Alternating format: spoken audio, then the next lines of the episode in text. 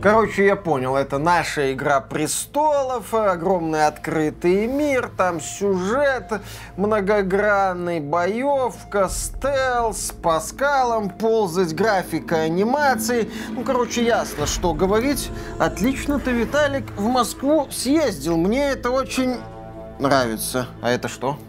Трусы мои поношенные, одежда. А зачем ты туда ездил тогда? Вот ради этого. О, отлично, в крипте отдали. А это биток или эфир?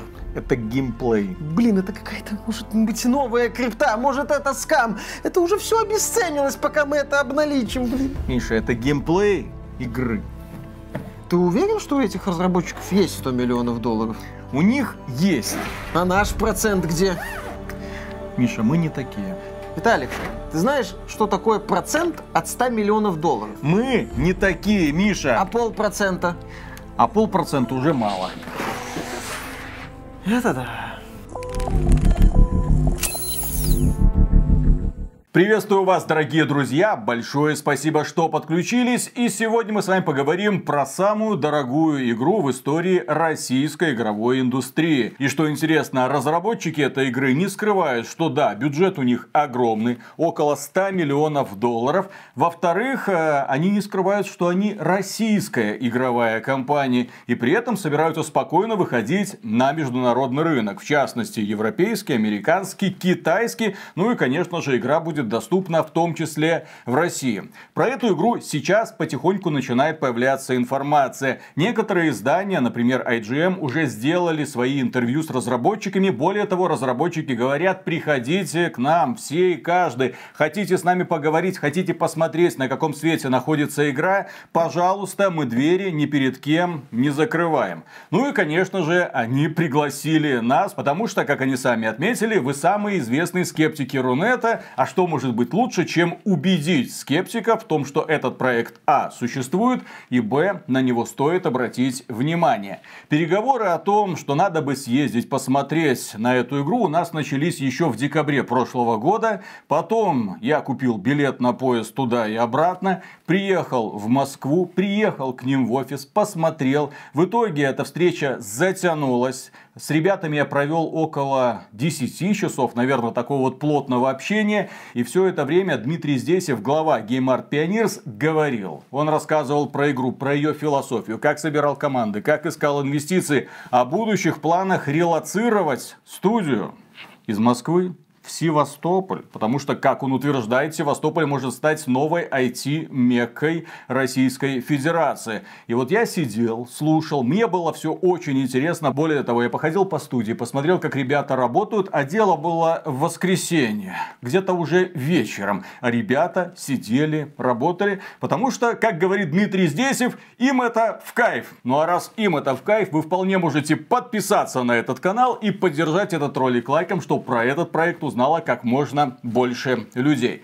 А история-то моя знакомства с Distortion началась еще в марте 22 года, когда со мной связался Дмитрий Здесев, я его тогда не знал даже близко, и сказал, мы тут, короче, игру разрабатываем, она прям вся из себя такая дорогая, крутая, и у нас есть веселые концепт-арты. Я такой, а, принял во внимание. Спасибо большое, Дима. При этом стоит учитывать, что это март 22 года, сразу за февралем 22 года, если вы понимаете, о чем я. И тут со мной связывается какой-то безумец, рассказывает, что в России, оказывается, есть российская игровая студия, которая разрабатывает проект там за бешеные деньги, и они даже близко, как это сейчас принято, не хотят притворяться какой-нибудь кипрской компанией. Меня это тогда удивило.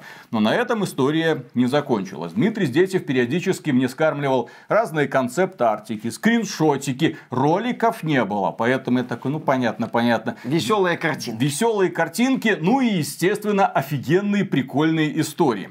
Если познакомиться с анонсом игры Distortion, вы прочтете следующее. Цитата Дмитрия Здесева.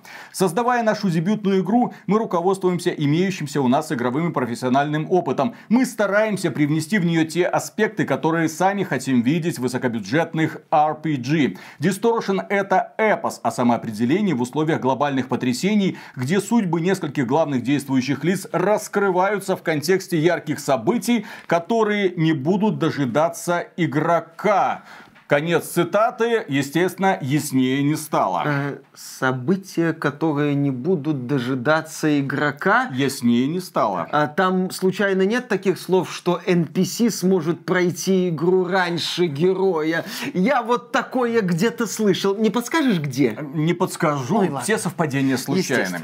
Но при этом как следует описание сайта самой игры. Distortion объединяет в себе научную фантастику, фэнтези, военную драму и высокую трагедию. Действия игры разворачиваются в уникальном антураже мидлпанка, а сюжет посвящен взаимной поддержке и объединению перед лицом непреодолимой угрозы. Оригинальный и детально проработанный игровой мир Distortion органически продолжает философию и стиль киберпанка в синтезе со средневековым фэнтези, предлагая игроку взглянуть на мрачную жестокую историю апокалипсиса. Что это, блин, такое? Вот ты смотришь на эти высокохудожественные картинки, потом читаешь такое описание а игры нет. Ну, ты ее не видишь. Поэтому, естественно, я такой, да, да, Дима, да, да, очень интересно, классно, до встречи, до свидания. Зайдите на недельки. Зайдите на недельки. А потом говорит, а игра есть, могу показать, смотри, приезжай, покажем, посмотрим. И тогда я согласился. И я приехал, и я увидел, о чем мы конкретно говорили с Дмитрием Здесевым, вы узнаете в интервью, которое прилагается к этому ролику. Это, без сомнения, изумительный и очень интересный человек, который который умеет работать с коллективом. И более того, когда ты пообщаешься с Дмитрием Здесевым, становится понятно, как этот человек нашел такие инвестиции, потому что что-что, а убеждать он умеет. Я чуть было все свои карманные деньги вот так вот, Дима, можно я как-нибудь в этот проект влезу, пожалуйста. Но, к счастью, я удержался. Вот, вот смотрите, это, это накрутку было последнюю в Ханкай. Забирайте. Я не открываю лутбоксы за деньги, к счастью. Но, тем не менее, что такое Distortion в моем понимании, по крайней мере, как я это понял из объяснений Дмитрия. Distortion это в первую очередь сюжетная ролевая игра. По скриншотам и по геймплейным роликам может показаться, что эта игра в огромном открытом мире что-то типа нашего ответа Скариму. Но на деле ближайшая ассоциация является, наверное, игровоплощение Игры Престолов. Вот что-то вроде этого. Когда у вас действительно не один действующий персонаж, а несколько. Когда сюжетные линии развиваются параллельно когда очень много трагедий, причем трагедий, которые гипотетически должны брать тебя за душу. И во всем этом принимают участие профессиональные актеры, и не только. Когда вы узнаете, кто именно озвучивает отдельных персонажей, вы без сомнения улыбнетесь. Нет, нет, нет, там нас нет. К сожалению. К сожалению, там нас нет. В этой игре будет очень много крутых постановочных сцен. Мне дали послушать саундтрек с прекрасным женским вокалом. И более того, мне вот в процессе того, как играет музыка, шли пояснения, что именно сейчас будет происходить в трейлере, который гипотетически должен открывать эту игру. То есть ты такой смотришь, смотришь восхищенно, да, смотришь темный экран, слушаешь эту прекрасную музыку и воображаешь себе игру мечты. Еще раз, Дмитрий Здесев умеет убеждать как никто. Это человек, который умеет тебе так рассказать про хорошую игру, как будто ты в нее уже поиграл. У меня было такое ощущение, как будто я снова оказался в 80-х годах, и мне брат рассказывал про фильм «Хищник», который я еще не смотрел. И он мне так вкусно рассказал, что я потом несколько был разочарован вон когда там это Шварценеггер, это тра-та-та. Угу. По рассказам брата все выходило намного лучше. Но тем не менее, в студии работает огромное количество ребят. Ребят заряженных, ребят позитивных, ребят, которые понимают, что они делают, ребят, которые с гордостью представляют свою работу. Там разные элементы анимации, детализации, игровые механики. Мне показали как героиня, хотя нет. То, что нам показывают, к сожалению, это не героиня, это всего-навсего один из NPC, который не является главным героем героем. Нам почему-то отказывают в удовольствии познакомиться с главными героями. Во всех презентационных роликах мы видим какую-то NPC, которая бегает по локациям и сражается с другими какими-то бандитами. У них готово несколько видов оружия. Это меч, это, нет, что-то типа копья, но которое приспособлено для рубящих ударов. Если есть специалисты, напишите, как это называется на самом деле. Конечно же, лук. И когда ты смотришь за тем, как двигается персонаж, как он подкрадывается к врагам, как он перерезает им глотки, как он сражается с несколькими противниками, как он перепрыгивает через препятствия, как он карабкается по скалам, ты действительно понимаешь, блин, а это не хуже, чем Ghost of Tsushima. Но имеется в виду геймплей Ghost of Tsushima. Все настроено очень толково. Ролики вы видите сейчас перед собой, и при этом стоит учитывать, что до релиза проекта еще пара лет минимум. Я с Виталиком к разработчикам не ездил, но я посмотрел ролики с игровым процессом. И то, что я увидел, мне действительно понравилось. Я увидел очень красивые локации с таким вот, ну, славянским колоритом, если угодно. Я увидел отличную анимацию. Я увидел сражения, которые смотрятся, ну, достойно, по крайней мере, в роликах. В общем, я наблюдал потенциально интересную игру, заготовку для потенциально интересной игры. Я, скажем, когда посмотрел на вот эти ролики, у меня появилось ощущение, ну, понятное дело, Ведьмак, от него никуда не деться, особенно когда видишь э, деревеньки, березки, вот это вот все. Но я еще вспомнил Готику. Только как если бы студия Piranha Bytes не окуклилась на каком-то таком вот дешево-неказистом уровне, а пыталась развиваться, имея для этого, естественно, деньги, а пыталась идти вперед. Местами я наблюдал заготовки для готики нового поколения. Ну, по крайней мере, я так себе представлял бы готику нового поколения. То есть я видел интересные моменты для увлекательного, возможно, приключения. С учетом того, что разработчики обещают нам какой-то там многослойный сюжет с кучей протагонистов, там с параллельными линиями, с перпендикулярно пересекающимися линиями и так далее, звучит очень и очень многообещающе. Но поскольку мы являемся главными скептиками Рунета, мы без этого самого скептицизма обойтись не можем.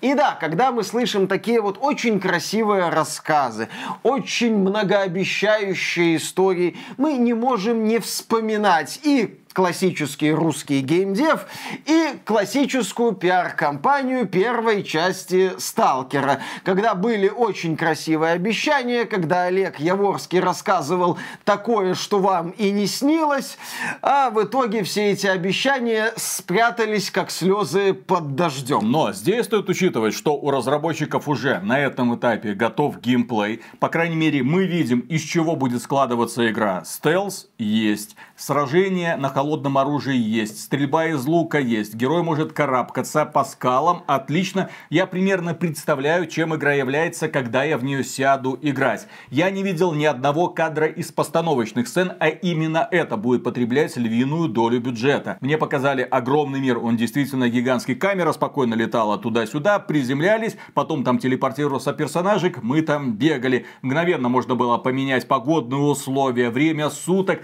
дождь очень круто реализован, причем мне там пытались показать еще момент, когда капли вот дождя собираются в луже. И это выглядело очень круто. То есть игра действительно сделана профессионально, когда мы говорим про базис. Разработчики сразу делают геймплейные механики, сразу делают основу для того, чтобы в этом мире мог приключаться любой герой, а дальше уже все зависит только от них, какую историю они захотят и смогут ли показать. Очень надеюсь, что смогут. Но разработчики при этом придерживаются концепции стопроцентной прозрачности. Кто хочет, может им приехать. Ну, естественно, если это какой-то блогер или какое-нибудь издание, пожалуйста, посмотрите, на каком этапе сейчас находится разработка. Кроме этого, будет демо-версия незадолго до релиза игры, что, несомненно, тоже круто. Вам дадут поиграть в этот маленький кусочек, чтобы вы потом решили, а, мой компьютер потянет или нет, интересно ли мне эта вселенная или нет. И, кстати, о вселенной.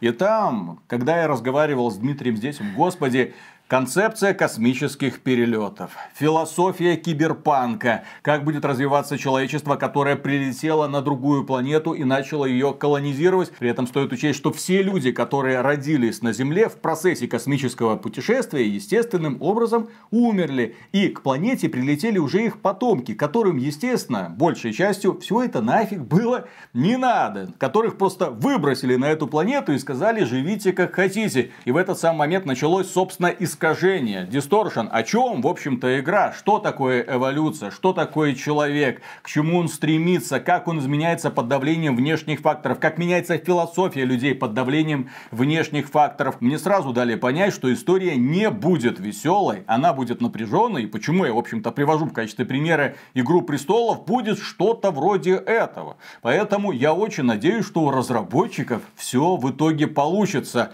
Но, вот сейчас Миша тут напрягся, естественно, я скажу вот до того, как он начнет говорить, но планы настолько амбициозные, что я равным им не видел вообще ни разу в истории игровой индустрии. Максимум, что увидел, это когда у игровых студий заготовлен план, ну, на одну часть, а дальше пацаны как пойдет. А здесь на 10 лет вперед. Ой, мы сейчас да, вам такое да, расскажем. Пацаны. Опять эти долбанные 10 лет. Где-то там рядом старый билд. Но еще. это не игра, сервис, понимаешь? Нет, это вот понимаю. именно сюжетное, повествовательное приключение. Виталик, э, тут у нас... Как-то мы вспоминали проект Advent Rising. Помнишь такой был? Вряд ли помнишь. Издательство почившее, по-моему, Маджеска пыталась его развивать. В планах была трилогия. Какой-то модный писатель-фантаст был приклеен к этому проекту. Они они там собирались сделать свое Хейла, собирались убить Хейла. В итоге после первой части самоубились об стену, игра провалилась, и, естественно, ни о каком продолжении мы не знаем. И сейчас эту игру вспоминают, ну, некоторые люди, там такие вот задроты, типа меня, типа тех, кто к нам на стрим ходит. Привет вам, привет тем, кто играл в Advent Rising. Я, кстати, проходил Advent Rising и даже прошел. Хрень была кривоватенькая на Хейла Киллер, не тянуло и близко. Можно привести пример из кинематографа. Звездные войны, когда вся история была написана сразу, а экранизировать смогли только четвертую, пятую, шестую части, а потом, когда компьютеры подросли, первую, вторую, третью, ты про это говоришь? Я в эту байку, во-первых, не верю. Джордж Лукас фигачил все как пойдет, но на три части он расписывал это, да, попутно пытаясь исправлять какие-то проблемы в приквелах типа Джаджа Бинкса. Нет, я про переосмысление мрачной киновселенной компании Universal. Ну, компания Universal еще ну, там... ты все о плохом, Еще да, там в 20 веке делала киновселенные с Дракулами, оборотнями и так далее. И когда стрельнула Marvel, решила вернуть свою мрачную киновселенную, и был фильм «Мумия» с Томом Кукурузом. Кстати, где эта киновселенная, никто не помнит, естественно. Я к чему веду? С одной стороны, очень интересно, что разработчики Distortion хотят предложить именно что вселенную вселенную. Хотят создать базис не просто для одной игры, а для серии игр, для медиа-франшизы, если угодно. И здесь мне очень хочется, чтобы они обратили, я надеюсь, что они обратят внимание на успешные трилогии, и там первая часть представляет вселенную, делает какие-то заготовки на продолжение, дает пищу для размышлений, но в то же время является законченной историей, Первый Хейла — это законченная история. Первый Mass Effect, да, это старт с одной стороны, но это законченная история с другой, с, четким, э, с четкой завязкой на продолжение. Первый Ведьмак — это тоже законченная история. Блин, первый, я не знаю, то есть если мы возьмем любую такую вот успешную серию, мы увидим, что начало — это законченная история. И вот мне очень хочется, чтобы первая часть Distortion была полноценной самостоятельной самодостаточной, законченной историей. С другой стороны, побывав в офисе разработчиков Distortion, я могу отметить следующее. Это действительно феноменальное явление. Мы никогда не видели ролевых игр от наших разработчиков с такой презентацией, с таким миром, с такой философией, с такими идеями. Эта игра действительно создается заряженными крутыми профессионалами, талантливыми ребятами. Их подбирали по всей российской игровой индустрии, собирали эту команду. И ребята, каждый из них может многое. О том, как проходил процесс подбора персонажей, персонала вы узнаете из нашего интервью, которое вот-вот совсем скоро наступит.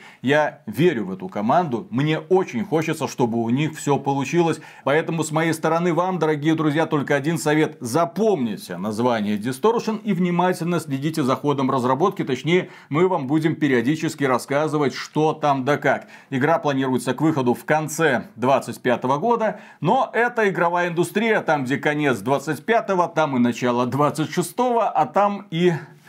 И 27-й. Но Как говорил Габен, переносы временны, отстойная игра навсегда. Совет, который неплохо бы учесть студии CD Projekt Red. Кстати, о ней. Мы уже не раз говорили, что российской игровой индустрии надо обращать внимание на польскую игровую индустрию, где есть флагман CD Projekt Red со всеми своими проблемами, но все-таки флагман, и много небольших компаний, которые делают игры попроще. И вот в моих каких-то мечтах было бы неплохо, чтобы студия-разработчик Distortion стала таким вот флагманом. Стала студией, которая покажет, что в России можно делать не только классные инди и такие средненькие проекты, но и проекты с претензией на такой вот AAA в хорошем смысле этого слова. Это будет очень и очень круто. Есть Atomic Heart и будет вот Distortion. Это замечательно. Чем больше таких проектов, тем лучше. И плюс к этому в игровой индустрии сейчас наблюдается голод, как несложно заметить.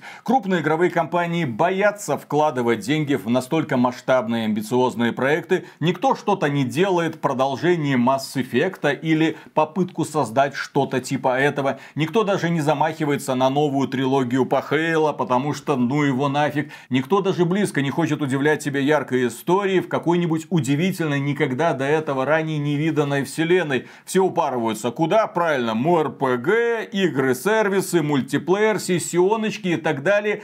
Обязательно, чтобы туда можно было вшить какой-нибудь боевой пропуск и магазинчик с продажей каких-нибудь косметических наборов. Distortion не про это. Distortion это действительно масштабная ролевая игра с очень дорогой презентацией. И будем надеяться, что у разработчика все получится, но до релиза еще раз очень и очень долго. Пока же увиденное внушает только оптимизм. Ну а теперь переходим к Дмитрию здесь, к человеку, харизма которого прокачана до соточки. Я надеюсь, вам понравится это этот диалог, потому что там будет много, в том числе эксклюзивной и интересной информации. Почему я приехал? Distortion называют самой дорогой игрой, которая когда-либо разрабатывалась в России. И у меня вопрос, почему вы решили разрабатывать одиночную ролевую игру, а не какую-нибудь там игру-сервис с кооперативом на четырех человек? Или почему не какую-нибудь королевскую битву? Почему не какую-нибудь очередную возюкалку с покемонами, допустим? Ну, ну, огромные деньги, огромные риски. Права, на покемонов принадлежат другим людям, начнем с этого. Не, вообще, а, потому что все сейчас делают игры-сервис, э, различные донатные помойки и прочую фигню, а мы не хотим делать донатные помойки. Во-первых, мы это не хотим, раз. Вот давайте по чесноку. Самое главное, мы не хотим делать э, игры такого типа. На данный, во всяком mm-hmm. случае, момент. То есть я ничего не имею против ММОшек. Мы, наверное, даже будем когда-нибудь делать ММОшку. Если у нас преуспеет первая игра Distortion, то в дальнейшем ну, мы к этому возможно, придем. Но, опять же, не хотелось бы, чтобы это было вот в том виде, в котором это сейчас обычно происходит. То есть большинство вот этих выживачей там, ну и прочих игр. Еще раз, прикольные игры по-своему на свою аудиторию, потому что мы работаем на другую аудиторию. Мы работаем для тех, кто любит игры большие, глубокие, умные, со смыслом, с каким-то, с большим жирным лором. То есть э, давно такого не выходило. То есть первый главный фактор, что, ну вот, я лично как потребитель вот этого жанра, в принципе, тоже как в первую очередь как потребитель, я давно вот этих игр не видел на рынке, таких, как хотелось бы, давай вот так, mm-hmm. как нам бы хотелось. Поэтому здесь, да, здесь логика, с одной стороны, человеческая и потребительская, с другой стороны, логика, ну, достаточно, вы уж простите, экономическая, мы понимаем, что на рынке на данный момент с этим дефицит, потому что как раз вот выживающие донатных помоек и прочего, гринделок и так далее, их сейчас как бы, ну, но с Немало. Но с другой стороны, сумма огромная. Студия разработки находится в России. То есть это вообще какое-то феноменальное явление в, секу... в текущих экономических и, чего уж греха-то, и политических условиях. Но политические и экономические условия – это штука меняющаяся. Во-первых, мы это понимаем, и игра у нас будет делаться не быстро, мы не знаем, какие политические и экономические условия будут реально объективно на там, дату релиза даже в раннем доступе.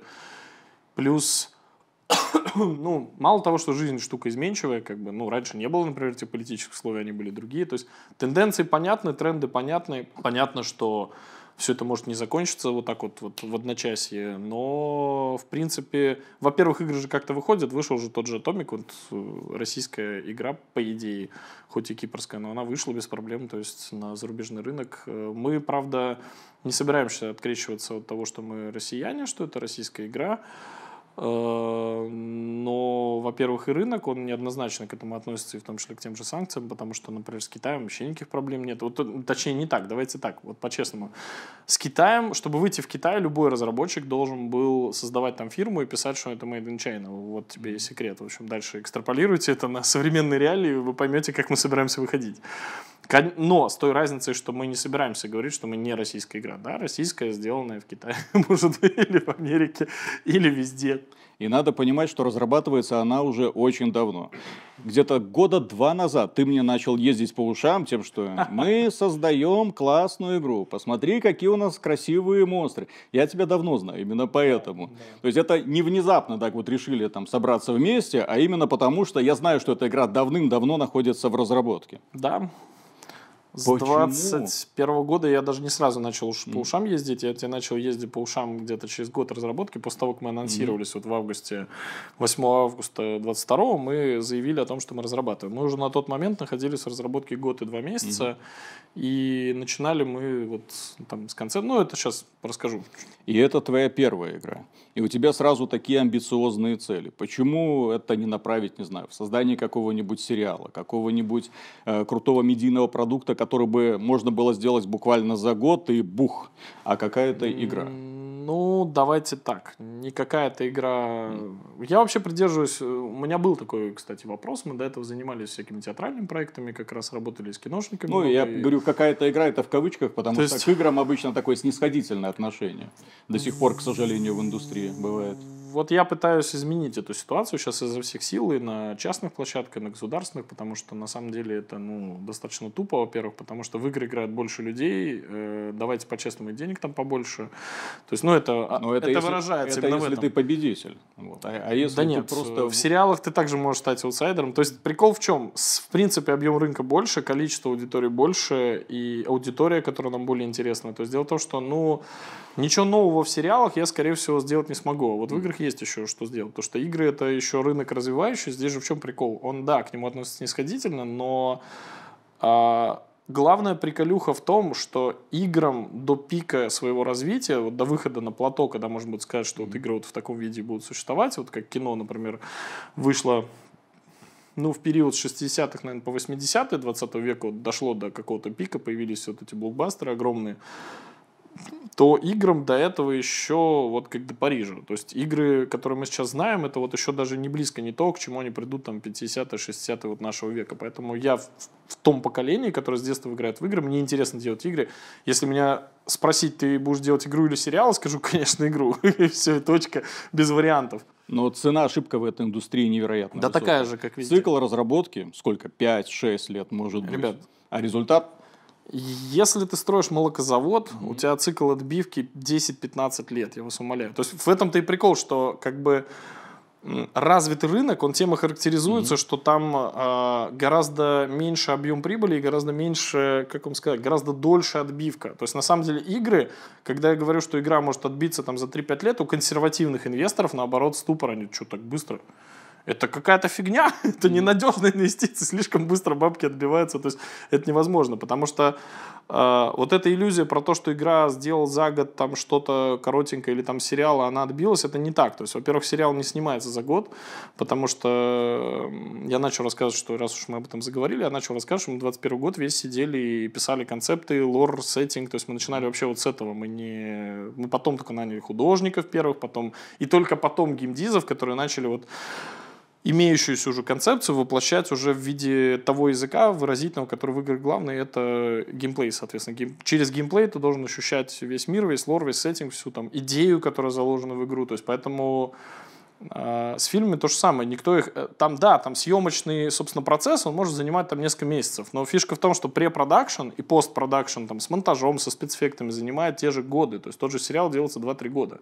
Говеный сериал, да, может быть и делаться быстро, но говеный же делать не хочется, поэтому это процесс как бы, ну, такой всегда трудоемкий, и на хороший фильм уходит несколько лет, так же, как на большую игру. Поэтому прикол в том, что выбор пал просто, еще раз повторяю, просто потому что наше поколение интересуется больше этим. Я считаю, что кино — это э, уже затухающий жанр искусства. Не значит, что он не затухнет, это не то, что он сейчас возьмет там и схлопнется, да, там моментально. Театр вот э, затухающим был там сто с чем-то лет назад, и он до сих пор живет э, радуют людей, но объем важности, объем значимости в культуре театра сейчас гораздо меньше, чем там сто лет назад, когда это было главным развлечением вообще, а кино еще только-только тогда. До последнего времени считалось, что игровая индустрия в России, она где-то, ну, аутсайдер. То есть есть мировой игровой рынок, а российская игровая индустрия представлена, ну, в лучшем случае, какими-нибудь мобильными игрушечками или какими-нибудь играми и сервисами. Но при этом у нас огромное количество высококлассных специалистов, потому что огромное количество российских студий работает на аутсорс. Поэтому да. вопрос, было ли тяжело найти высококлассных специалистов, при помощи которых можно создать игру, которая выглядит, ну, мягко говоря, э, очень достойно по сегодняшним стандартам? Ну, смотри, давай так. Ты сам, собственно, ответил на свой вопрос, потому что совершенно верно, наши очень много работают на аутсорс, mm поэтому проблем не было, поэтому мы моментально взяли людей из топовых проектов, причем ну, не люди, только которые работают на топовых так. проектах, там, соответственно, могут продолжать дальше работать. Как их удалось переманить к себе? А, слушай, сейчас расскажу. Двойной вопрос получился. Отвечая на первую половину, тут прикол в том, что а, что такое российская индустрия? Э, сделано в России фактически или де юре? То есть тут как бы наша индустрия... Я когда пытался разобраться, что такое российская игровая индустрия, это такой кадавр. Это кто на что влияет, кто кем на самом деле владеет, кто в какой студии работает да, да, по да, документам да. или на самом деле. Нет. Я имею в виду, ну, ты вот понял, у да. нас есть э, замечательное определение. Наши разработчики, ну, наши, наши разработчики. игры, да. Окей, Мы окей. Не, не привязываемся ни юридически никому, да. просто наши ребята, да. Просто в силу нашей специфики работы, mm-hmm. да, мы привязываемся, мы об этом думаем, мы смотрим, потому что прикол-то как раз в том, что наша студия не скрывает того, что она российская. Это очень важная, как mm-hmm. бы, наша такая килл-фича, которую я считаю очень важной, вот такой килл-фичи, что... И это удивительно, кстати, а, сегодня. Что я не собираюсь скрывать это принципиально, потому что, знаете, это вот как... Э, у нас очень многие игры сейчас пользуются антихайпом ради хайпа. То есть я считаю, что вот так же, как вот сейчас, например, интервью Владимира Владимировича у Карлсона являлось диким взрывом хайпа, так я mm-hmm. считаю, что российский AAA это будет просто размазывающая фича. Даже если нас запретят США, знаешь, эта поговорка писательская, типа я, я недавно смотрел «Мастер и Маргариту» в кино, и там цитировалась вот эта штука, которую мне еще в свое время, когда я учился, рассказывали, что если твою пьесу запретили, братан, ее все побегут читать. То есть, если игру запретят, если ее там скачают на пиратке где-то в Америке, я буду очень рад, если в США поднимут черный флаг и начнут качать русские игры. Это будет очень прикольно, потому что, во-первых, кто-то в итоге их купит, во-вторых, мы оставим на такой случай вариант с донейшеном обычным, который хрен ты как заблокируешь, там, хоть в крипте, хоть в чем. Без разницы. Мы, культура, она не должна быть политической, она не должна быть э, орудием какого-то, знаешь, что, то есть она должна быть открытой. То есть есть автор, есть потребитель его. Ну, неважно, я, очень, я говорю потребитель, потому что там, там книга, писатель, читатель, там режиссер и зритель, да, там условно. Причем не режиссер, а вся команда, которая создает фильм, она общается как бы через фильм со своими вот зрителями и доносит до них какую-то мысль. То есть искусство должно быть открытым, должно быть вне вот этих вот процессов, я, я так считаю. И поэтому в этом есть своя приколюха сказать, что, а вы знаете, а мы русская студия, как бы, ну... Я исключительно поддерживаю. В этом... что если есть вот это желание при помощи какой-то мягкой силы создать положительный образ страны, то этот продукт должен быть доступен везде. Ты делаешь какую-то классную вещь, вот, грубо говоря, оперы Чайковского исполняются в всем мире, или там книги Достоевского читают и ставят во всем мире. Там британские актеры, я недавно читал чьи там биографии американские, считают большой честью там в «Чайке», не знаю, поучаствуют в постановке, прутся куда-то за 3-9 земель ради этой постановки. Вот это я считаю круто. То есть, когда чувак просто делает какое-то произведение, которое востребовано во всем мире, о чем ты говоришь. Команды разработчиков вот здесь, как их удалось собрать? Кто был экспертом? Который говорил, вот ты специалист, мы тебя берем. С разработчиками там было интересно. Экспертом не являлся кто-то один. Скорее, мы брали экспертов сразу же, потому что моя задача как продюсера, как создателя игры была, собственно, этих экспертов найти. То есть первых всех основных я искал сам, и уже они со своего, скажем так, экспертного мнения уже могли дальше как бы порекомендовать кого-то и вообще поговорить. Дело в том, что давайте так, а, крутые люди хотят делать крутые проекты. Вот ответ. То есть мы стараемся цеплять ребят, которые бегут не за зарплатой, не за бабками, не за попыткой. Там очень убивают люди, вот тоже пишут нам часто джуны какие-то. Такие, возьмите меня на AAA, у меня нет опыта, я хочу попробовать. Мы такие, ребят, нет. У нас нельзя попробовать. У нас можно попробовать на бесплатной стажировке. Пожалуйста, иди вали на стажировку. С удовольствием поможем, подскажем, возьмем, дадим какие-то боевые задачи. Дай бог из этого потом что-то вырастет. Это вторая плеяда. То есть первая плеяда это действительно эксперты из действующих э, каких-то проектов. Причем там далеко не только аутсорсеры. То есть вот ты про аутсорсеров сегодня говорил. А, аутсорсеры не всегда в курсе того, как на самом деле процессы делаются. Они часто видят только вот какой-то край вот этого, условно говоря, процесса, поэтому мы стараемся брать людей не из аутсорс-студии, а из штатных. Мы вообще аутсорсеров не брали, боюсь наврать, дай бог, одну девочку всего лишь из там почти 60 сейчас человек, ну, 60 по сути, взяли с аутсорса. Но опять же, это был аутсорс Сейбера американского, там был хороший, она на хорошем проекте работала, то есть, э, ну и должность у нее не требующая знания, понимания всего процесса, то есть она хорошая 3D-шница, все, то есть а так, в принципе, арт-директор, он не аутсорс, линейный сотрудник был э, крупной студии. Там, то же самое касается очень многих ребят. То есть они, как правило, все штатные руководители были в действующих AAA-студиях, вот так скажем, мировых. Э, сейчас в Москве работает 60 человек, насколько я понимаю. Не в Москве. Сейчас 15 человек находится в Севастополе, uh-huh. часть сидит вот здесь у нас, э, ну, порядка 30, короче, в Москве. Uh-huh.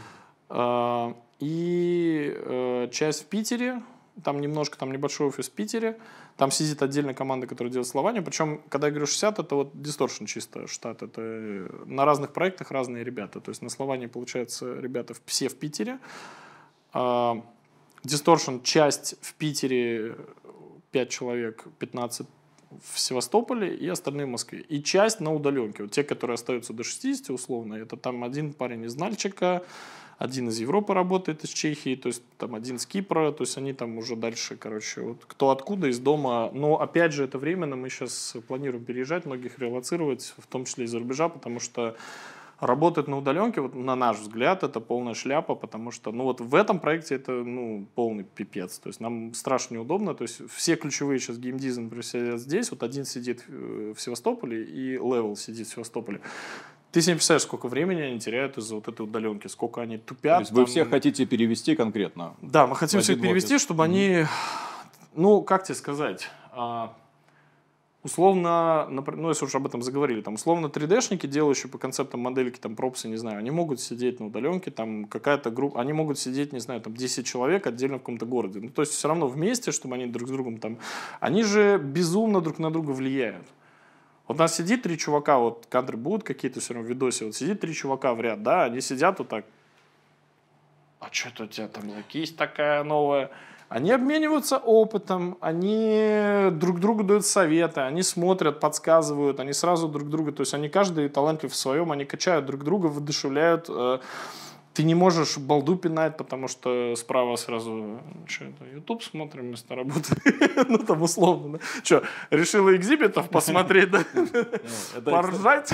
Э, это, кстати, да, здесь я присоединяюсь. Стоило мне зайти в офис, там сказать, о, прическа прикольная там у героини, ну, интересно себя ведет с точки зрения физики. И ребята сразу оживились, такие, о, о, о, а знаешь, как мы это сделали? Ну, интересно, то есть, когда ты обращаешь внимание на те моменты, которые давным-давно пройдены уже, рабочий процесс, и человек, который это сделал, внимание на это уже уже не обращает, у него глаз замылился, и тут заходит э, сторонний человек и говорит, блин, вот это офигенно, вот это круто, вот это... такого я нигде не видел, вот это на этом тоже. нужно сделать акцент. Это тоже, то есть mm. помимо того, что да, то есть когда человек сидит один дома со своим котом, там, с кружкой какао в пледе, в трусах э, на отшибе, вот этого не будет. Да, тоже. получил есть... задачу, сделал задачу. Получил а, задачу, сделал. Да. А задачу. здесь получается угу. у них и взаимо, взаимообмен между собой, и мнением, и опытом, и угу. всем. И воодушевлением. Там кто-то пришел грустный, его подбодрили, кто-то пришел сильно, сильно веселый, его при...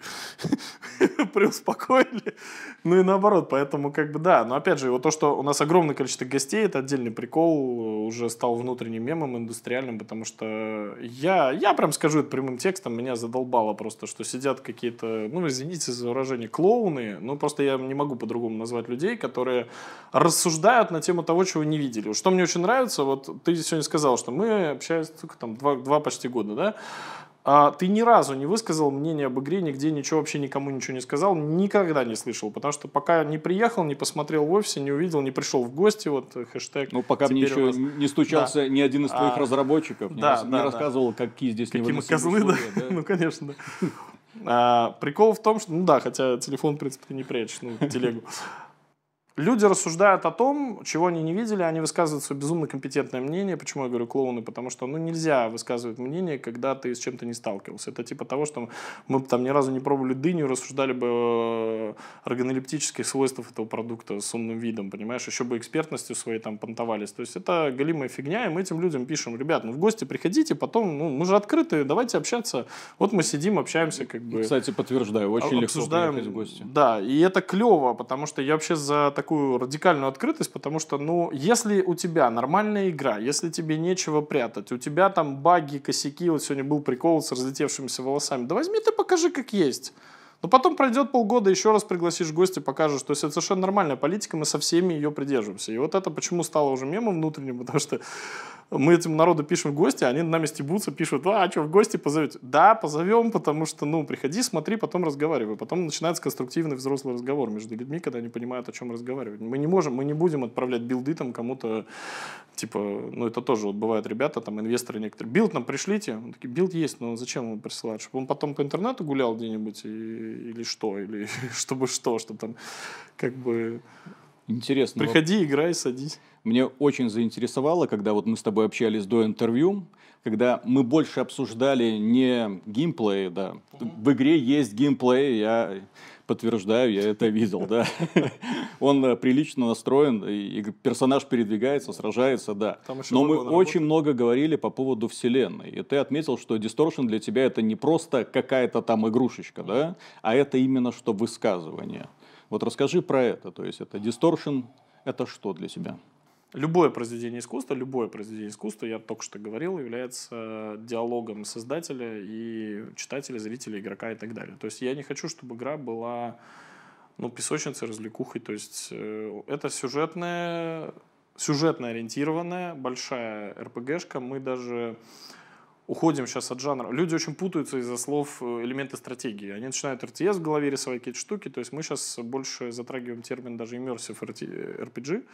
Давай пока без терминов. Чем для тебя является Distortion? Почему? Потому да. что мы пытаемся там в некий реализм, в какую-то глубину, мы пытаемся все, что подать, ну, какой-то логикой сопроводить, что игрок там не принеси, подай квест выполняет, он действительно решает там судьбы мира. И Distortion — это неоднозначное произведение искусства. Неоднозначное не в смысле, что... Ну, во-первых, да, оно вызывает совершенно противоположную реакцию, или очень нравится, или очень говно, естественно, но это, это нормально, это классика. Если не вызывает контрастную реакцию, это значит плохо. То есть не должно быть такого. Во-вторых, э, так с любым произведением большим, это известный факт. Так и должно быть. А неоднозначно в том смысле, что там заложено много разных смыслов, много разных идей. Я э, часто говорю, что игра будет выходить частями, и вот эти смыслы будут раскрываться постепенно.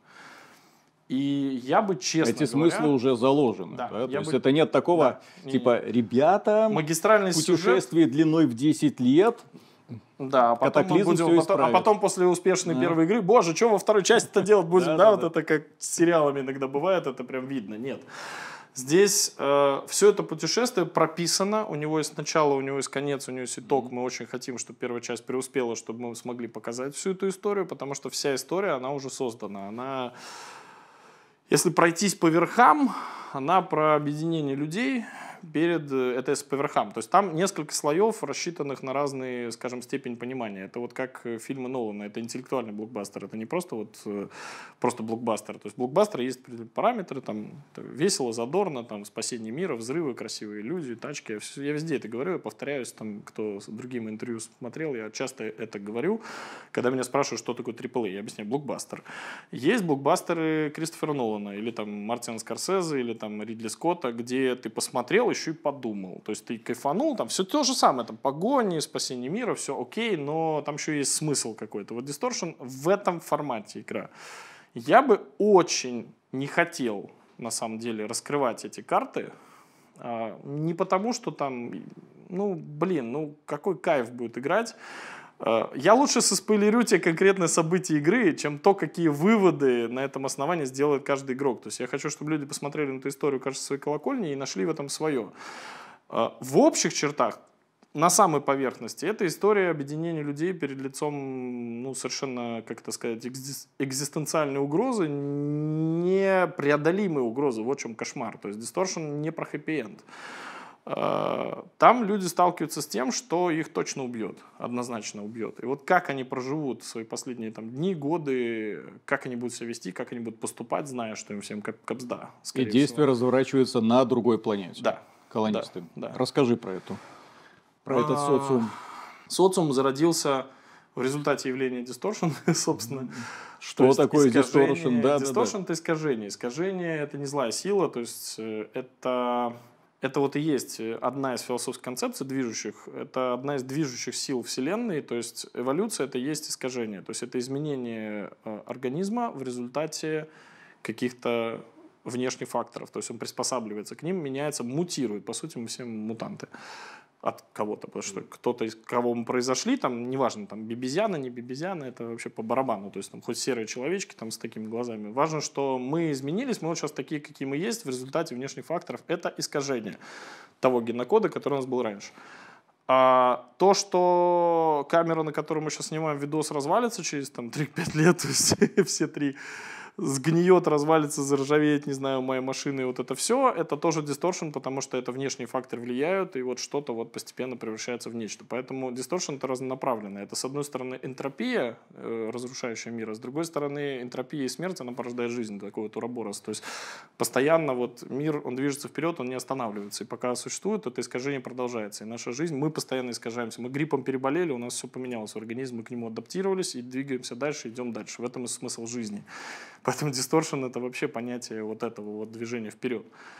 И еще одна интересная штука с ним связана. Я тебе вот это сейчас все пересказал, ты перескажешь там своей маме, мама перескажет твоей там, жене, подруге это самое, тебе придет там кореш твой расскажет историю, ты будешь сидеть, страшно интересно, ты скажешь, ты говоришь про твою игру, ты скажешь, чего?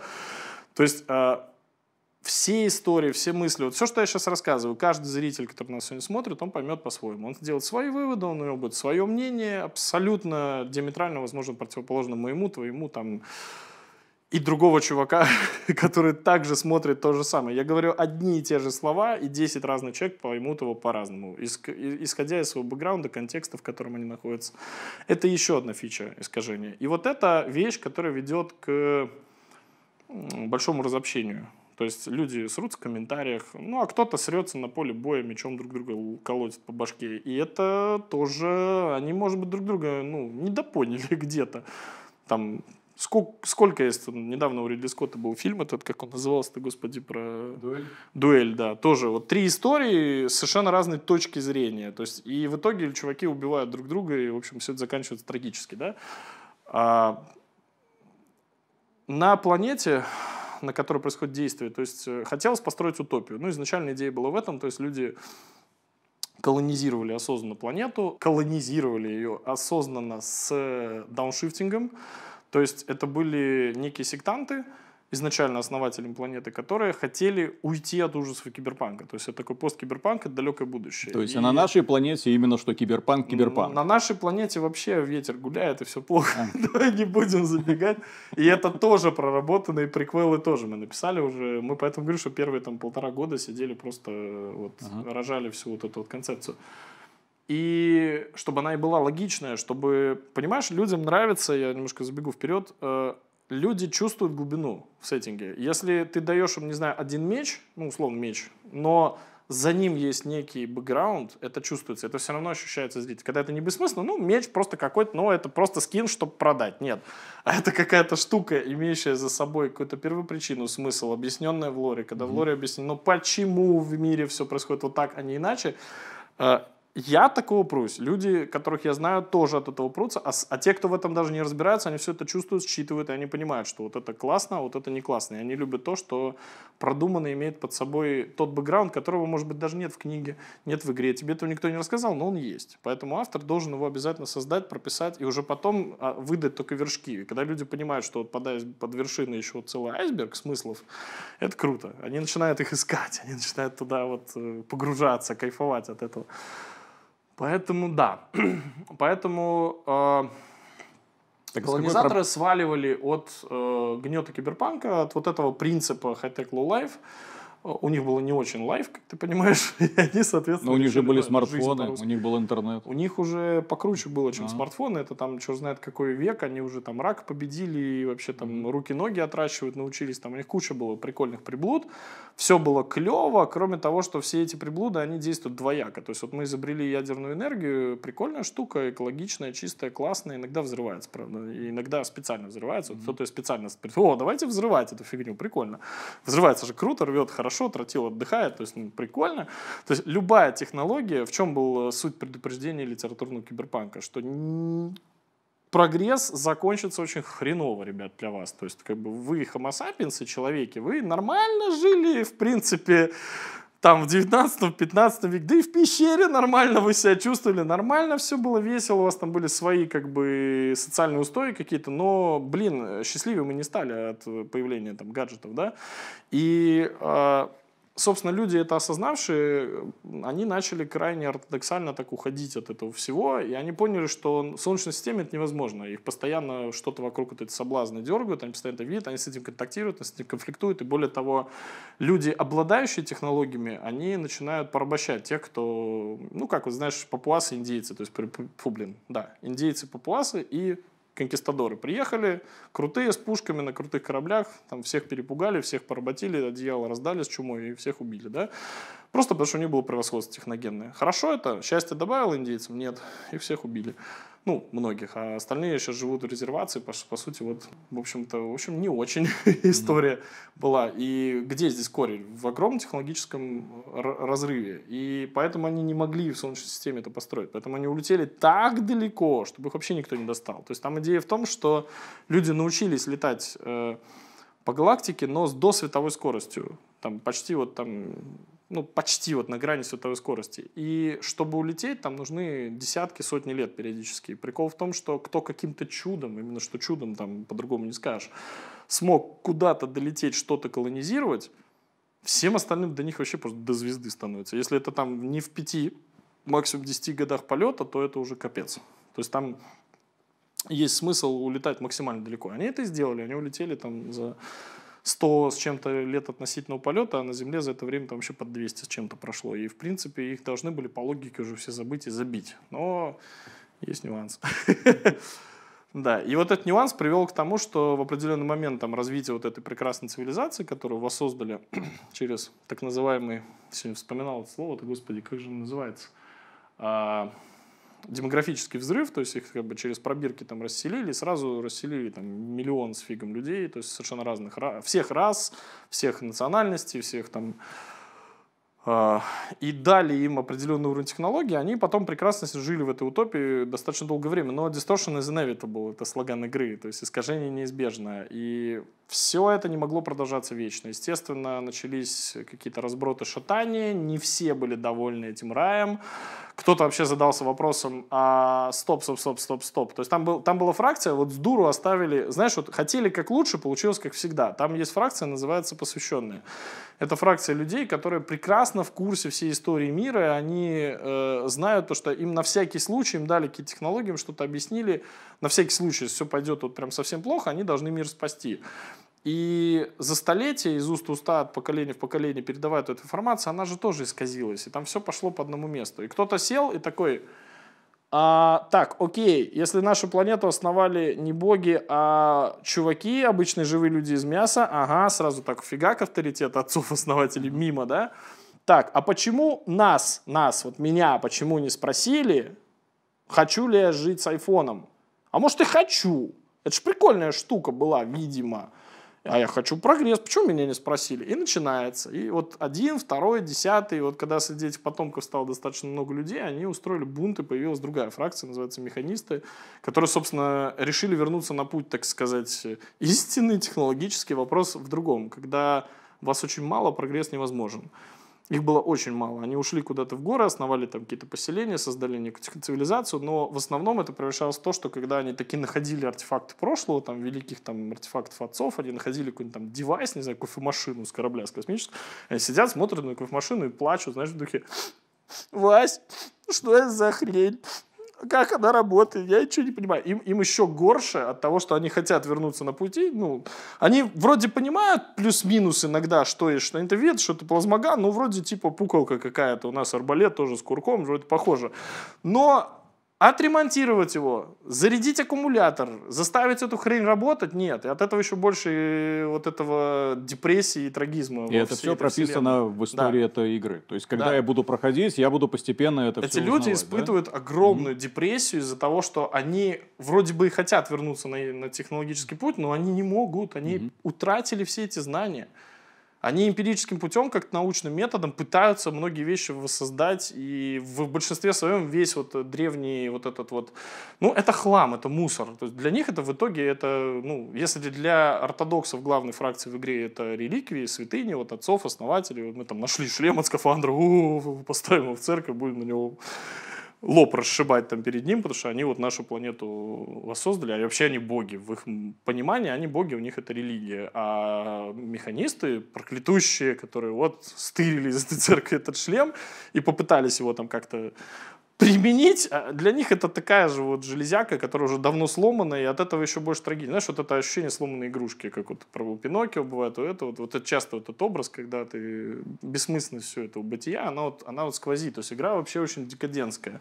Что у нас вообще апокалипсис, и, и мы видим разрушение. Ладно, хрен с ним апокалипсис. Самое главное, что мы видим, мы видим крушение надежд. Мы видим разрушение вот, э, психики людей на фоне того, что все, все не так, как они хотели, все не так, как они мечтали, все это вот просто рушится, рушится, рушится, на глазах рассыпается, как песок сквозь пальцы. Вот это ощущение, оно через всю игру передается. Очень оптимистичная игра.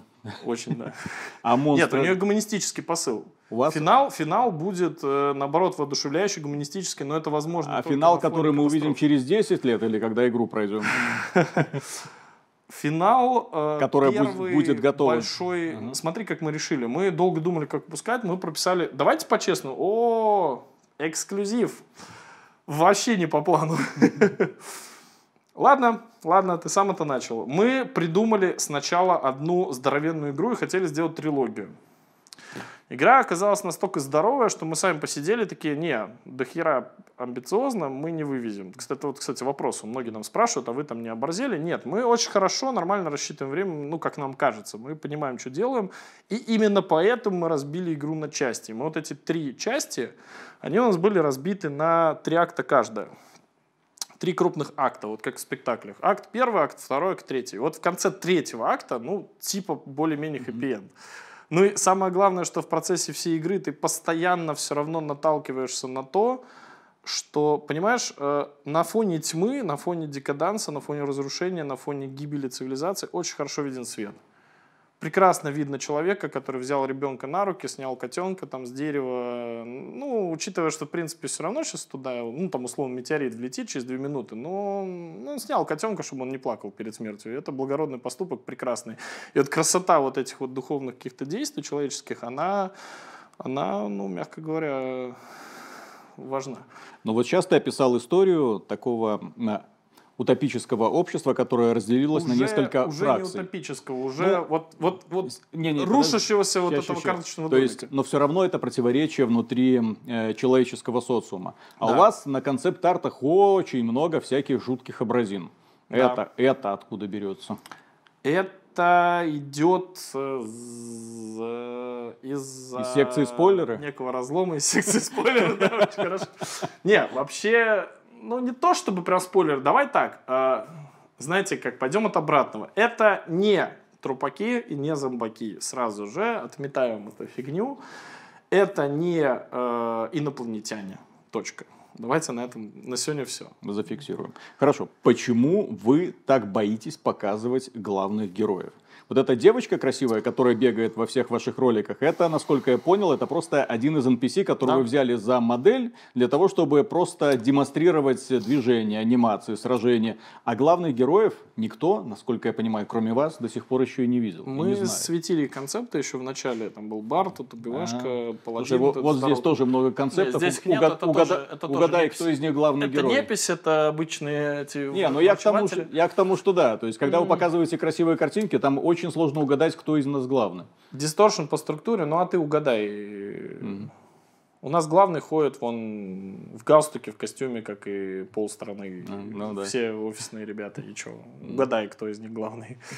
Нет, Вот, когда мы поэтому- окажемся э, в игре, у нас будет Так в и выбор, прикол. выбор какого-нибудь персонажа. Distortion Да. реалистичная достаточно игра. Здесь нету такого. э, мы об этом сегодня говорили, и я тебе сегодня, когда показывал игру, я показывал, что смотри, как девочка дерется, это непись. Вот с такими тебе придется драться. То есть э, здесь неписи не Сморозил. То есть, Ребята, э, есть парирование. то есть ты с одной стороны, ты не огребешь от стражника Вайтрана Мгм. по самые помидоры на Да. первых уровнях. Это всегда было парадоксально, что вначале ты просто подходишь, он тебе просто леща дает, и ты у- у- откисаешь просто до свидания. Мгм. А, с другой, а потом ты ходишь и такой, э, ну чё? Мгм. Типа, слышь, черт, мол. Нет, а, это не от прокачки зависит. Просто люди в Distortion будут соизмеримо э, конкурентно способны с героем достаточно. То есть грести от двух-трех э, ребят, это, собственно, да, вот недавно Джем тоже приезжали, им рассказывал, что у тебя там 2-3 стражника, тебя тоже размотают. И ты не будешь там альфа-доминатором. То есть вот то, о чем я сейчас говорил. Ты не сильно отличишь там по костюмам, по одежде. Там, это не та история, что там главный герой, значит, он там в розовом трико, и сразу за километр видно, потому что все остальные серые мыши. Нет. Но э, обычно главный герой это персонаж с темной судьбой.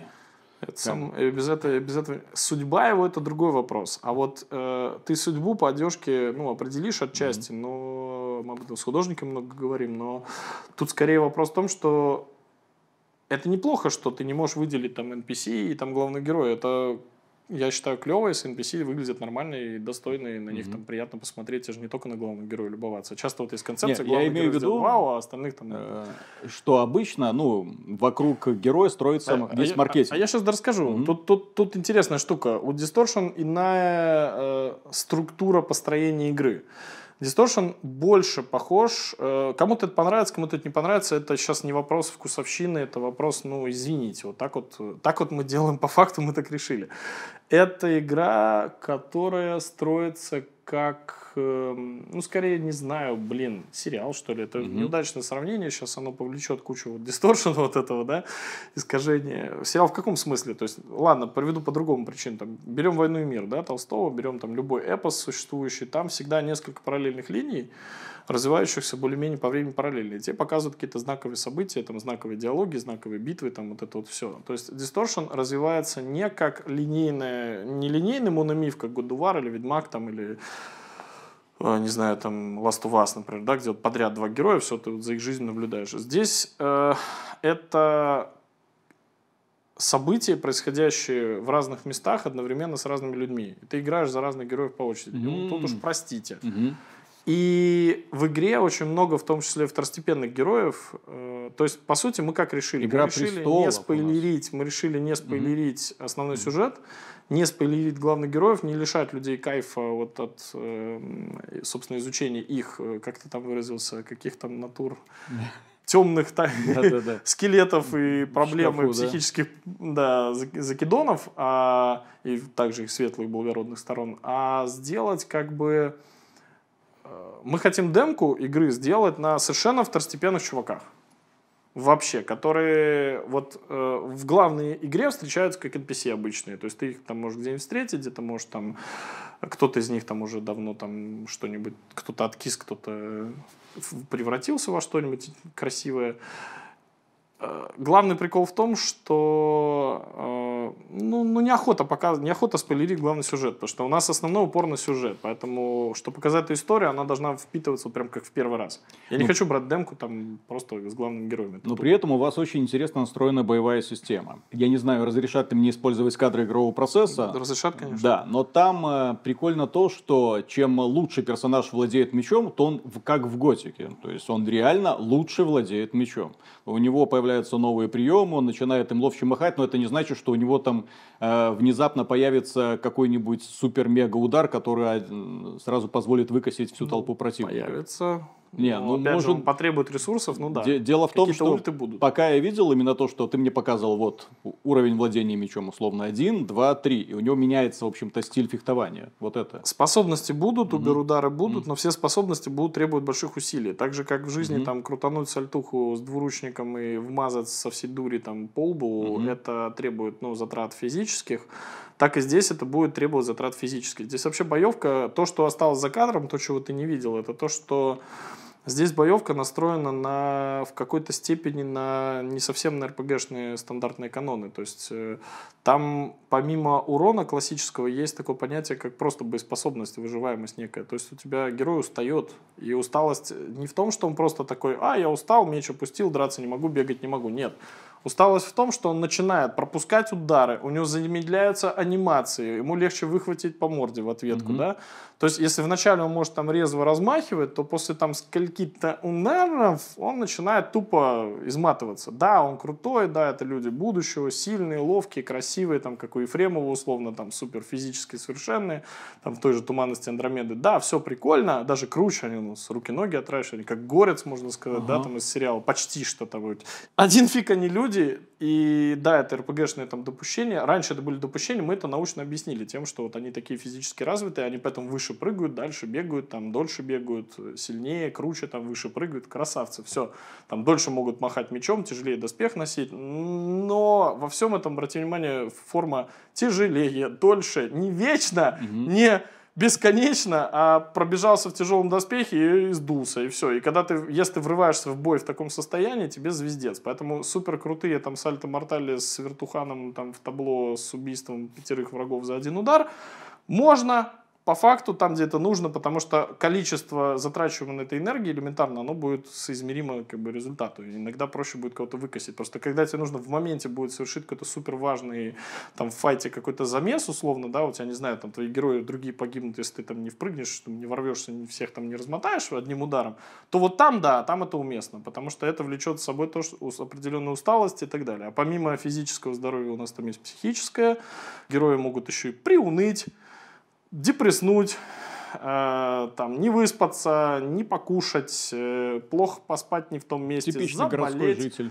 заболеть. Ну, я думаю, что с температурой 39 э, махаться на мечах проблема. Подожди, это тоже есть в этом да. все, да? Да, все эти факторы вместе влияют на то, что мы называем ХП. ХП у нас это holistic point, а не hit points. Holistic point – это синтетический показатель твоей общей боеспособности в итоге. То есть то, насколько ты вообще как бы эффективен сейчас. Потому что если у тебя, ну, мягко говоря, настроение все не очень, встал не с той ноги, уже там, ап, минус 5%, плохо покушал, еще минус 5%, там угу. что-то подрых 3 часа, еще, и в итоге получается, что у тебя полутого хп уже в начале боя. И, соответственно, а к нему привязано все. К нему привязан мувсет, скорость анимации, возможность парирования, там, точность. Слушай, совсем недавно... Количество пред... выдерживаемого урона. Представители одной игровой студии, которая сейчас работает над ролевой игрой, заявили, что они не будут делать эм, романтические отношения, потому что это где потребует слишком много усилий. У вас в игре будут романтические отношения? Да, но не как в играх BioWare и Larian, ни в коем случае. То есть? Ну, медведя трахнуть не получится. Не, ну... Ладно, простите, я любя. Не, ну это был хороший хайп, но ну, Филиева не одобряю. Осуждаю, да. Шутки шутками, да, будет эротика конкретнейшая, прям как в хорошем большом блокбастере кино, но возможности пережарить все, что движется, нет. Мгм. То есть нету самоцели. То есть там прям это часть геймплея, это часть core game, ну, простите, я даже скажу core геймплея, это построение вот этих отношений. Ну, в жизни есть еще и дружба. И, знаешь, мой коллега, я не буду тыкать пальцем сейчас принципиально, еще один геймдизайнер, делающий другую игру, мой очень хороший друг, недавно сказал такую штуку, говорит, я, говорит, играю в Балдуру, и каждый раз я чувствую себя, знаешь, вот как на э, немножко на стреме, потому что я боюсь, что то, что меня позвали на звезды, то, что меня другой мужик позвал под пиво полюбоваться на звезды, закончится не тем, что я думал, а тем, что я не хотел бы видеть, да? То есть, Каждый мой приезд в Москву. ну, надеюсь, что нет. Да. Огромное количество разработчиков сейчас стесняется добавлять в игры детей, лишь бы не было чего. То есть это даже заметно по ролевым проектам. То есть ты такой идешь, если раньше спокойно запускал Fallout, и там ну, ребенок бежит, там еще может тебе карманную, стражу, э, карманную кражу устроить, а дальше на твое усмотрение. Ну Вот, то сейчас разработчики, чтобы их, не, не дай бог, ни в чем не обвинили, просто э, популяцию детей вот просто как будто убирают. У вас дети будут? Давайте так. э, Distortion игра 18+, раз. Первое понятие. Второе. Distortion про бытовой реализм. Предлаг- Возвращаясь к предыдущему пункту про там, то, что люди вообще-то иногда сношаются, да, они так делают, это бытовой реализм, это правда. То есть у людей вообще-то есть разные штуки для этого, и, в общем-то, они всякое делают. У людей вообще-то бывают дети, так уж получилось, и они должны быть в игре, потому что Ну, это- просто обычно, когда игрок э, бе- примеряет на себя костюмчик какого-то персонажа, то у него мозги отлетают, и он, а, игра мне допус- дает такую возможность, так я буду всех уничтожать. Я тебе честно скажу, мы еще не решали эту проблему. Мгм. Вот говоря про открытость и про то, что мы как бы говорим как есть и рассказываем. То есть я считаю, что дети любой ценой в игре должны быть. Потому что это вопрос, еще раз говорю, бытового реализма, обычного. То есть игра про жизнь, а не про фантастику какую-то левую. То есть в любом случае, даже фантастика, это же тебе любой, там, не знаю, педаг... учительница по литературе в школе рассказывает, что автор создал комедию, которая на самом деле про жизнь и про нас с вами. То есть всегда это про нас с вами, про жизнь. Ну, в смысле, блин, мир без детей, ну, это, это должен быть, конечно, должен быть какой-то сеттинг, где обуслов... У нас не так. У нас э, реальные города, реальные деревни, у нас детей надо спасать, защищать, прятать в случае там атаки монстров. Более того, часть из этих детей в процессе игры станут совершеннолетними, вступят в армию, пойдут на войну защищать родину. Уже, ну, подростков условно, да. А может и дети схватятся за оружие, побегут резать монстров. То есть там такое тоже будет. Вопрос, как э, бороться с э, теми, кто не знает берегов. Ну, тут поймите правильно, игра про сюжет, игра ориентирована... То есть, э, давайте так, вот кто хочет убивать детей в играх, не покупайте Distortion, пожалуйста, и все. Идите, э, играйте в... Игра. Не знаю. Убирать эту возможность – это бред. Но получать это удовольствие, это надо быть больным просто, я считаю. Ну и как бы не очень-то круто. Ну, какие-то ограничивающие меры нужно принять будет. Подумаем, что-нибудь придумаем. Так, игра у вас разрабатывается на Unreal Engine 5. Да. Очень сложный движок, как говорят многие разработчики. Нет. Говорят, что переходить на него с четвертого было просто попа боли, и очень сложно было разобраться с новыми функциями. У вас игра идет, ну, на плейтестах, по крайней мере, гладенько очень. Вот, но там еще как бы сборки нет, Я тебе больше скажу, в сборке она идет лучше. да? Э, Да, здесь нюанс в том, что в проекте игра требует больше ресурсов. То есть у меня есть, если интересно, я покажу сегодня билд э, летний. Там прикол в том, что его можно запустить в проекте, и это одна производительность, да, и в билде. И вот там, где в проекте 15 FPS выдает компьютер, ну, условно, это тоже не 15. Тогда мы, когда билдили, у нас были другие компы попроще, то там у нас было 15 FPS, а потом мы сбилдили, получилось 60 в билде. Потому что в билде работает ряд вещей. То есть, во-первых, там лишнее уходит, потому что в проекте ты, у тебя весь проект загружен. Ну, короче, технические дебри, смысл в том, что наоборот как раз билд жрет меньше, чем проект. Поэтому и как бы стоит смотреть на проекте. Там другой вопрос, что не должно быть критических ошибок. То есть, почему говорят сборка? Оно должно все как бы вот все детальки должны встать на свое место. Все. И потом это билд работает как-то. И, но работает оно быстрее, чем в проекте. Поэтому, если говорить по- про гладкость, оно будет глаже. Я к тому, что понятно, что до релиза игры еще очень много времени, да, это с какой там, 25-й год, возможно. Самый конец. Да, самый Я конец подчеркну 25 еще раз, э, может считайте 26 да, 26-й, да, начало да, потому 26-го. что, извините, да, игровая индустрия, она такая. Начало Вот, сроки могут легко плавать. Но вы уже Да. оценивали примерно хочешь- минимальные или рекомендуемые системные требования? Хочешь поржать? Ну, Вообще не в тему, тебе скажу прикол. а? А мы не планируем предзаказ. Чисто для вас мем внутренний. Во всяком случае, в СНГ точно нет, но... Ну, потому что, да, у нас бы точно вышел ролик «Не делайте предзаказ». Ну, я в этом не Это уверен. первый Я не проект. уверен, но да. Это какой-то студии ноунейм, у которой за спиной ничего нет. У нас Да. вместо предзаказа будет как раз ранний доступ, вот Мгм. это по сути. То есть он будет, он будет сюжетный, это будет нормальный кусок кампании, здоровый, там уже главный герой, Мгм. все окей, то есть это не демка. То есть да- даже не так, давай смотри, э, раз об этом заговорил, про систему требования помню, там прикол будет в чем? Сначала выйдет демка. Демка вот это без главных героев, она будет отдельно, все. То есть демку можно скачать, оценить, посмотреть, что за игра. Ну, Скорее всего, да, и причем Нравится, демка, нет? возможно, будет битая, перебитая, кринжовая, пересратая, да и пофиг. А геймплей вообще, там будет? что, ну, Там конечно, подраться я тоже? говорю, Ага, ну, естественно. То есть, вот, собственно, ее сейчас и собирают. Просто Мгм. ее сейчас собирают, э, вот то, что ты видел.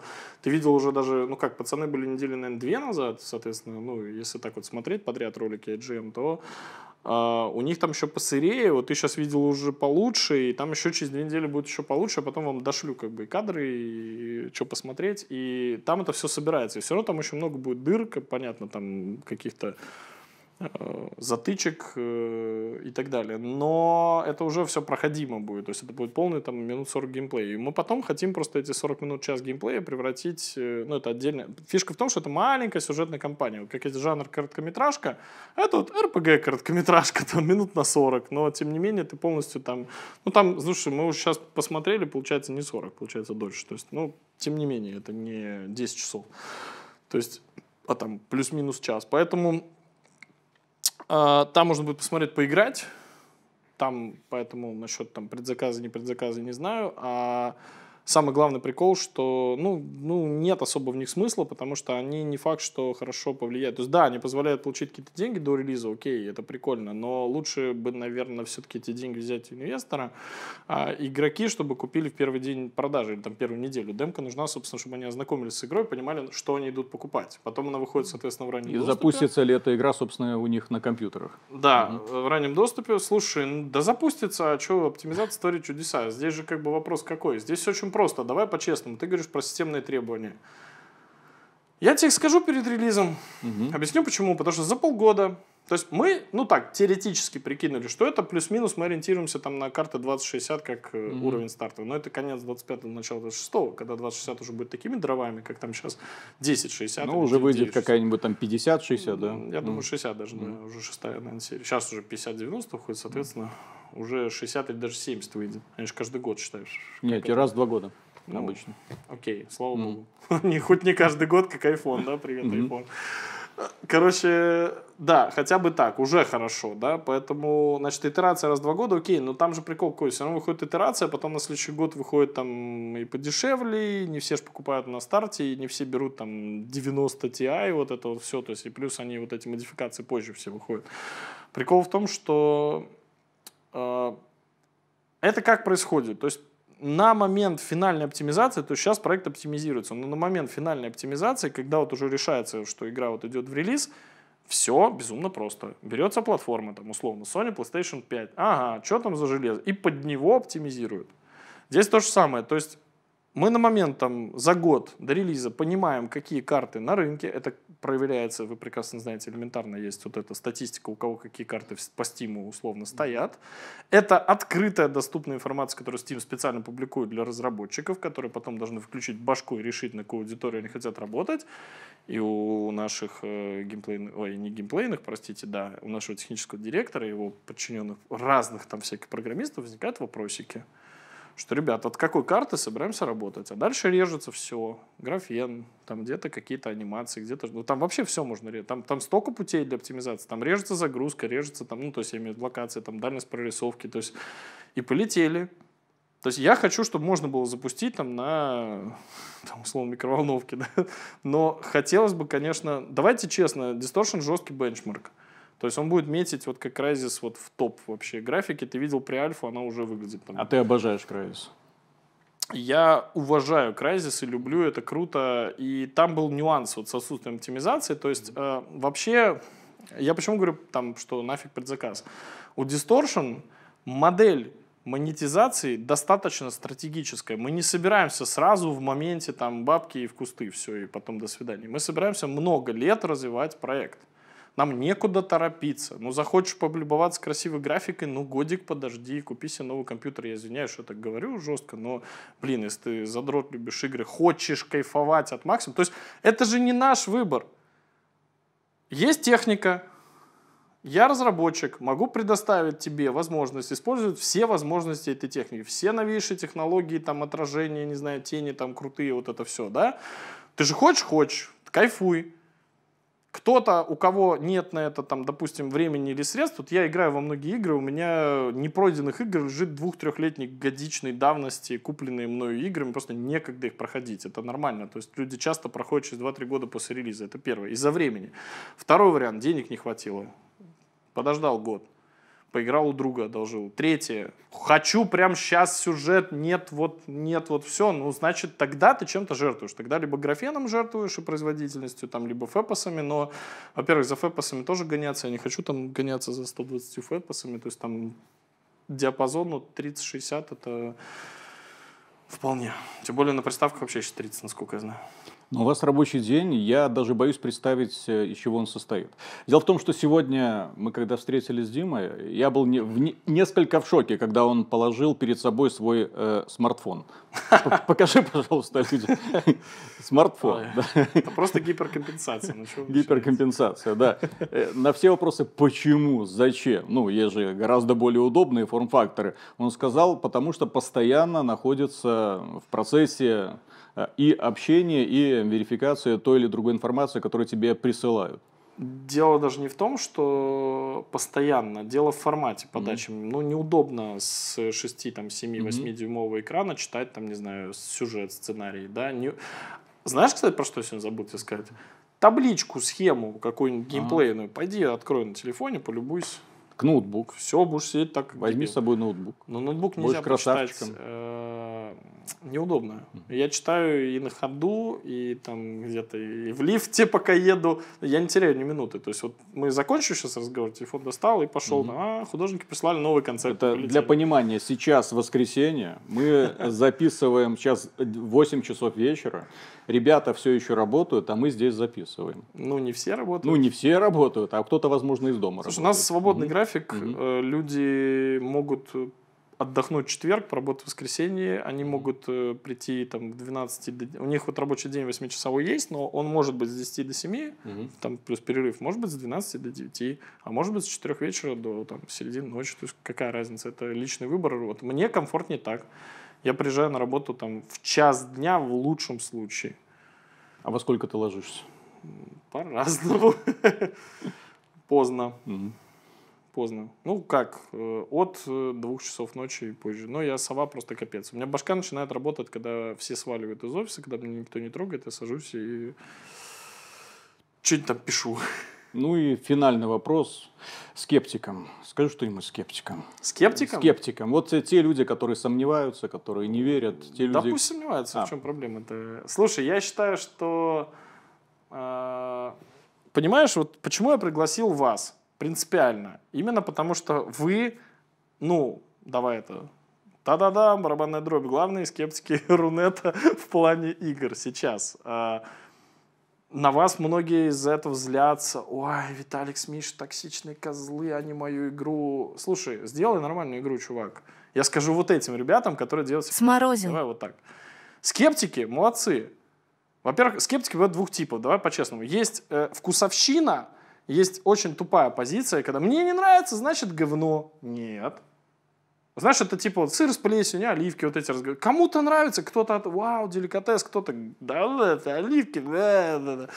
Это нормально. Людям, ну, невозможно. Во-первых, э, первый прикол, каждому мил не будешь. Вы кому-то нравитесь, кому-то нет. Оливки кому-то нравятся, кому-то нет. Чтобы вас... Э, и второе, уже разработчикам, моим коллегам. Ну, делай так, чтобы было не стыдно позвать в гости – главных скептиков Рунета и сказать, ребят, вот, вот, вот, смотрите, вот волосы забагованные, короче. Там, ну, как бы по факту. Показывай, что у тебя есть по факту. Сейчас время, я считаю, сейчас время правды. Сейчас вот это то, что раньше было очень модно, очень много лет э, доминировал такой маркетинг, знаешь, маркетинг, маркетинг такой. Это не скажи, тут никого не обидь, тут не за день, ой, тут вот эти обидятся, те обидятся, блин, точно кто-нибудь обидится, ну стопудово, ну не будешь ты всем мил, вот стопудово, вот кому-то не понравится, ну что ж, Зато кому-то понравится. Делай продукты, то есть надо выбрать ту целевую аудиторию, с которой ты работаешь, тем, кому ты хочешь понравиться, и вот им должно понравиться. Даже если это очень не понравится всем остальным. То есть он начал говорить, а вот там осудят вот это, а вот там это, а вот это. Ну, господи, да, да так вообще что, не жить, что ли? Вообще на работу не ходить, из дома не уходить, сидеть Слушай, дома. Ну, Вдруг я кому-нибудь не понравлюсь, да? Мы же просто в курсе того, что происходит, особенно на Западе. Да? Там же огромный просто дивизион эм, э, э, критиков и э, цензоров, которые сидят, осматривают ну, каждую реплику, каждого персонажа. Вы... Говорят, вот это поменяйте, вот хорошо, этого сделайте. Хорошо, Над хорошо. вами кто стоит? А заканчивается это чем? Заканчивается это диснеевскими обсерами последними, с тем, что... А, а они ничему не учат. Понимаешь? Мы сразу говорим, это произведение искусства, это вымышленная история, это просто высказывание автора с его мировоззрением. Вы имеете право его смотреть, не смотреть. Мы не пытаемся кого-то учить э, чему-то, кому-то вколачивать свои там ценности. Это мое личное высказывание из сердечка, из головы, где я руководствуюсь тем, что считаю важным, что считаю донести нужно до игрока, до потребителя, что мне интересно, и я надеюсь, ему интересно. Я хочу, чтобы он просто получил от игры удовольствие, а не искал в ней как бы на что обидеться. Но он для этого игру покупает, чтобы обидеться. Ну, если его что-то задевает, обижает, ну, ну не покупай игру. Почитай сначала отзывы, почитай, что там мы поставим хэштеги, если нужно, что вот, вот эти, вот эти, вот эти могут обидеться. Если вы эту игру купили, то извините. Значит, вы, значит, вы любите такую. Понятно. Так, ну все тогда. Как-то так. Что-то это мне все напоминает. Что тебе это напоминает? Вот это игровая индустрия нулевых. Ой, как... Когда Пацаны, вот этот вот Doom, который третий разрабатывается, Кал, Крит у нас. у нас. Вот эти это Baldur's Gate и Шмалдурс Гейт у нас Златогорье есть. Где? Вот этот Need for Speed у нас Lada Racing Club есть. Вот этот Mortal Kombat у нас Бой с тенью есть. Вот, вот этот вот... их Вольфенштейн, а у нас, э, как это, э, Восточный фронт. Буруту, кстати. Кстати, эти... смотрит ли нас кто-нибудь из тех людей, которые создавали? Да, и если кто-то нас смотрит из студии, бывшей студии Брут, привет вам пламенный. Крид вот здесь вот, ну не всегда, ну вот здесь вот как, как явление, и пару шрамов вот здесь как игра. Ну и, конечно же, нельзя не вспомнить Сталкер. Сталкер, который наш имеется в виду. СНГшный. Да, СНГшный, который там, ой, обещали, ребята, там такое. Там такое будет, вы не поверите. А в итоге, да, люди повелись на это все, а модеры взяли и сделали. Правда, через 20 лет. Ну, ничего. Как там этот мод называется? Альфа, вот который недавно вышел, там, который все обещания Яворского прям воплощает. Правда, с графикой 2007 года, Слушай, но тем не менее. ты что? графику современных квадруплей игр видел? Да. Ты видел сравнение этих игр с играми десятилетней давности? Не, ну что вы вот понимаете? Там Это цикл, так сказать. Там понима... понимать, Миша, нужно, потому что там 200 миллионов долларов, 11 лет разработки. Вот. Ну вот что ты за, за это сделаешь? А там 10 дошираков и 10 лет разработки. Я вот вообще замечаю, Почувствуйте разницу. что чем меньше вот эта студия, да, вот, чем больше упоротые у нее создатели, кстати. Ну так чем меньше студия, чем меньше денег, тем больше ответственность, да. тем больше желания что-то хорошее сделать, а не э, потянуть лямку от забора до обеда. Вот и все. Вот и все. И внезапно получаются хорошие хорошие игры. Короче, все берут привет, пример со Свена Винки, кстати, потрясающий товарищ. Ну так индустрия возвращается к власти энтузиастов, к власти вот этих гаражных мастеров, которым хочется что-то сделать. Слушай, начало этого года, особенно если судить по Стиму, это просто жопа разрывания Именно. всех AAA компаний, которые приходят такие, эй, мы тут главные, у нас столько денег на рекламу, мы себе столько блогерш можем позволить. Э -э. Столько вы никогда себе в жизни не позволите, э, который будет рассказывать, какая она наша игра классная. И как э, все вокруг чудаки на букву М и все Да, да, такое. да. Вы просто не... А что вы хотели? Вы мем не Да. выкупили. Во-первых, такие копейки, во-вторых, такие сроки. Что вы хотели? Хорошую игру? В баклажке с пивом хорошую игру найдете. Все совпадения Лохи педальные. если что. Вот это Но вот это будет всё. интересно. Но это да, будет весело. Ну ладно, Поехали. начинаем. Раз, два, три. Так, подожди, а как тебя представить?